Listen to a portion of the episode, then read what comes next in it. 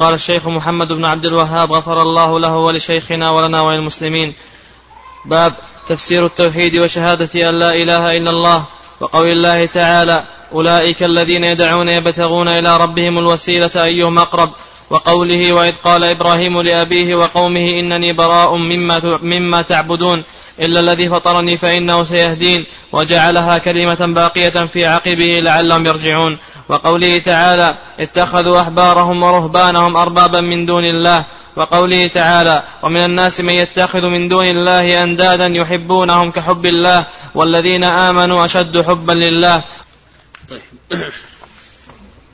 بسم الله الرحمن الرحيم الحمد لله رب العالمين والصلاة والسلام على نبينا محمد وعلى آله وصحبه أجمعين. قال المؤلف رحمه الله باب تفسير التوحيد وشهادة أن لا إله إلا الله. قال وقول الله تعالى أولئك الذين يدعون. الضمير في قوله يدعون يعود إلى الكفار. يعني والإشارة في قوله أولئك يعود إلى المدعوين. نعم يعود إلى المدعوين. أي الذين يدعونهم الكفار من دون الله وهم الملائكة والأنبياء والصالحون وهم الملائكة والأنبياء والصالحون. يبتقون يعني أن هؤلاء الملائكة والأنبياء والصالحين يطلبون إلى ربهم الوسيلة. والوسيلة هي كل ما يقربهم إلى الله عز وجل. أيهم أقرب؟ يعني كل يعني هؤلاء الصالحون والملائكة والأنبياء كلهم يطلبون الوسيلة الطرق أقرب الطرق التي تقربهم إلى الله عز وجل. أيهم أقرب؟ يعني هؤلاء الذين يدعون من دون الله عز وجل.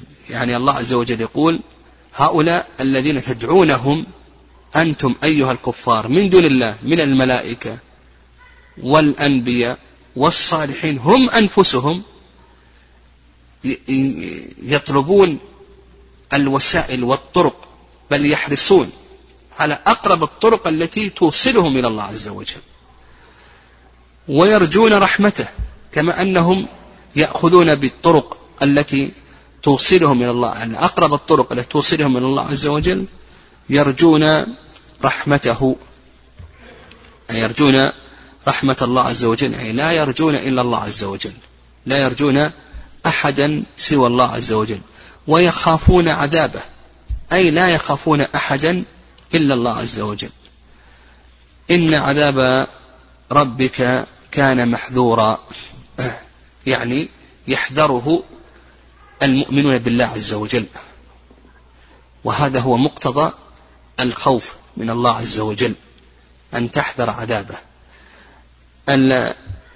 وجه الاستشهاد من هذه الآية لما ترجم له المؤلف من تفسير التوحيد وشهادة أن لا إله إلا الله أن هؤلاء المدعوين الذين يدعونهم الكفار يعبدونهم الكفار هؤلاء المدعوين من الملائكة والأنبياء والصالحين هم يخافون الله عز وجل ويدعون الله عز وجل. يعني يفردون الله عز وجل بالخوف وكذلك أيضا بالدعاء وبالعبادة. فدل ذلك على أن التوحيد هو ماذا؟ هو إفراد الله عز وجل بالعبادة. يعني أنتم أيها الكفار الذين تدعون هؤلاء من الملائكة والصالحين والأنبياء هؤلاء هم أنفسهم يدعون الله عز وجل يلتمسون الطرق التي توصلهم إلى الله عز وجل وذلك إنما يكون بالعبادة. ومع ذلك أيضا يرجون رحمة الله لا يرجون أحدا سواه ويخافون عذاب الله لا يخافون أحدا سواه وهذا هو التوحيد. التوحيد أن تدعو الله عز وجل وأن تفرده بالعبادة وأيضا لا ترجو إلا الله سبحانه وتعالى ولا تخاف إلا الله عز وجل. وسيأتينا إن شاء الله ما يتعلق بأقسام الدعاء وأقسام الخوف وغير ذلك هذا سيأتي إن شاء الله. قال وقوله وإذ قال إبراهيم لأبيه وقومه إنني براء مما تعبدون. يعني أنا بريء من جميع معبوداتكم. إلا الذي فطرني يعني خلقني. إلا الذي فطرني فإنه سيهدين. وهنا الله عز وجل أو إبراهيم عليه الصلاة والسلام قال إلا الذي فطرني. ولم يقل إبراهيم عليه الصلاة والسلام إلا الله. لماذا كانت كان التعبير بقوله إلا الذي فطرني ولم يكن التعبير بقوله إلا الله. ها؟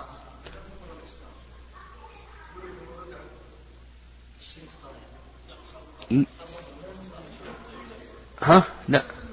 صح هذا هو. هو أراد أنه يستدل بتوحيد الربوبية على توحيد الألوهية. فكما أن الله سبحانه وتعالى هو الذي فطره وهو الذي خلقه فهو الذي مستحق للعبادة. وهذا من ماذا؟ من الاستدلال بتوحيد الربوبية على توحيد الألوهية.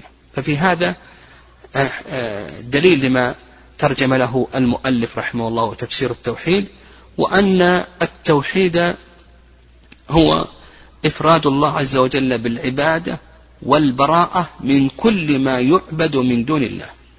لا إله إلا الله. نفي.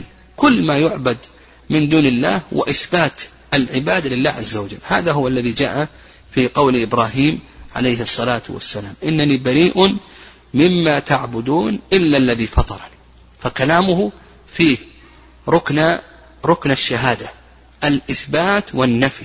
إثبات العبادة لله عز وجل ونفيها عما سواه قال وقوله تعالى اتخذوا أحبارهم ورهبانهم أربابا من دون الله. والمسيح ابن مريم. وما أمروا إلا ليعبدوا إلها واحدا لا إله إلا هو سبحانه عما يشركون. اتخذوا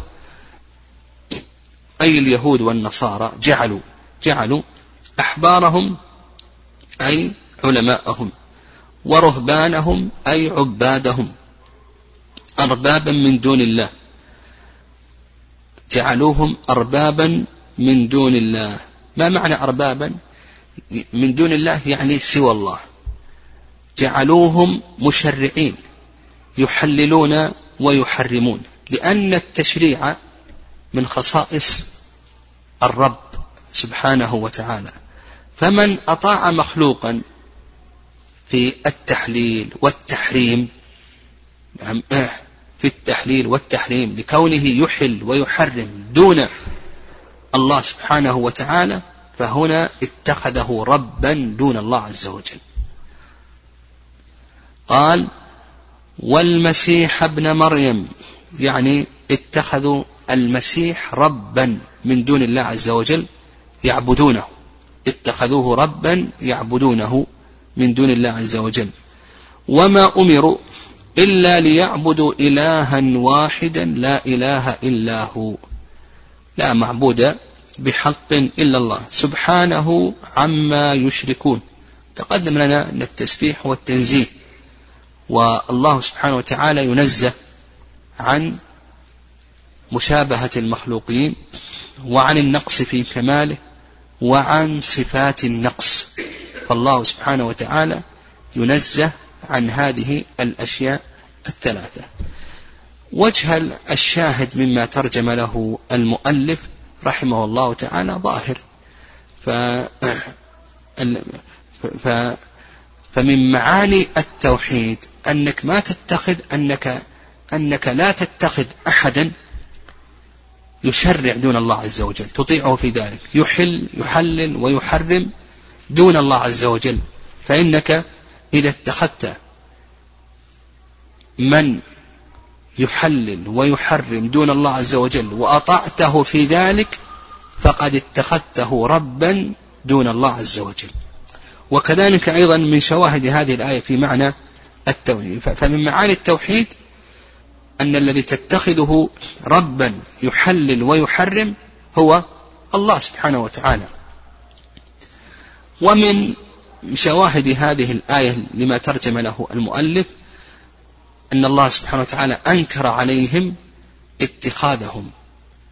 عيسى عليه الصلاة والسلام ربا يعبد من دون الله عز وجل.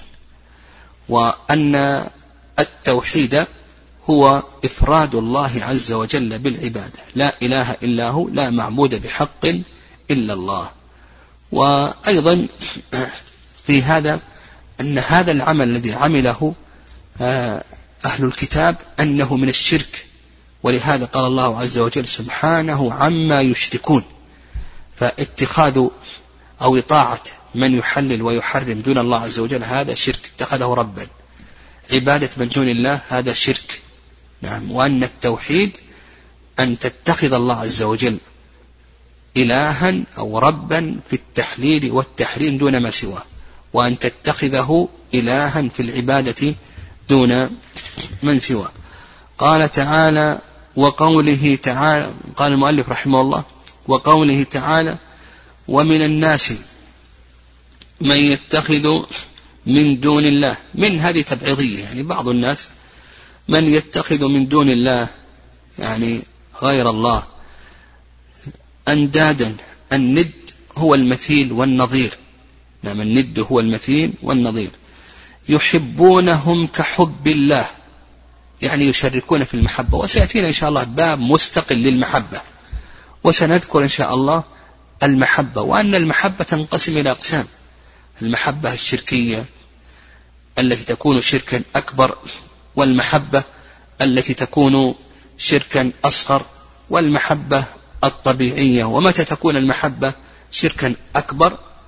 تأتينا يأتينا ذلك يعني في في صورتين الصورة الأولى إذا ساوى غير الله بالله في المحبة إذا أحبه كما يحب الله عز وجل. فهذا شرك أكبر. نعم هذا شرك أكبر. والصورة الثانية الصورة الثانية المحبة المقتضية للخضوع والذل إلى آخره فهذا أيضا شرك أكبر. وسيأتينا إن شاء الله بإذن سبحانك اللهم وبحمدك.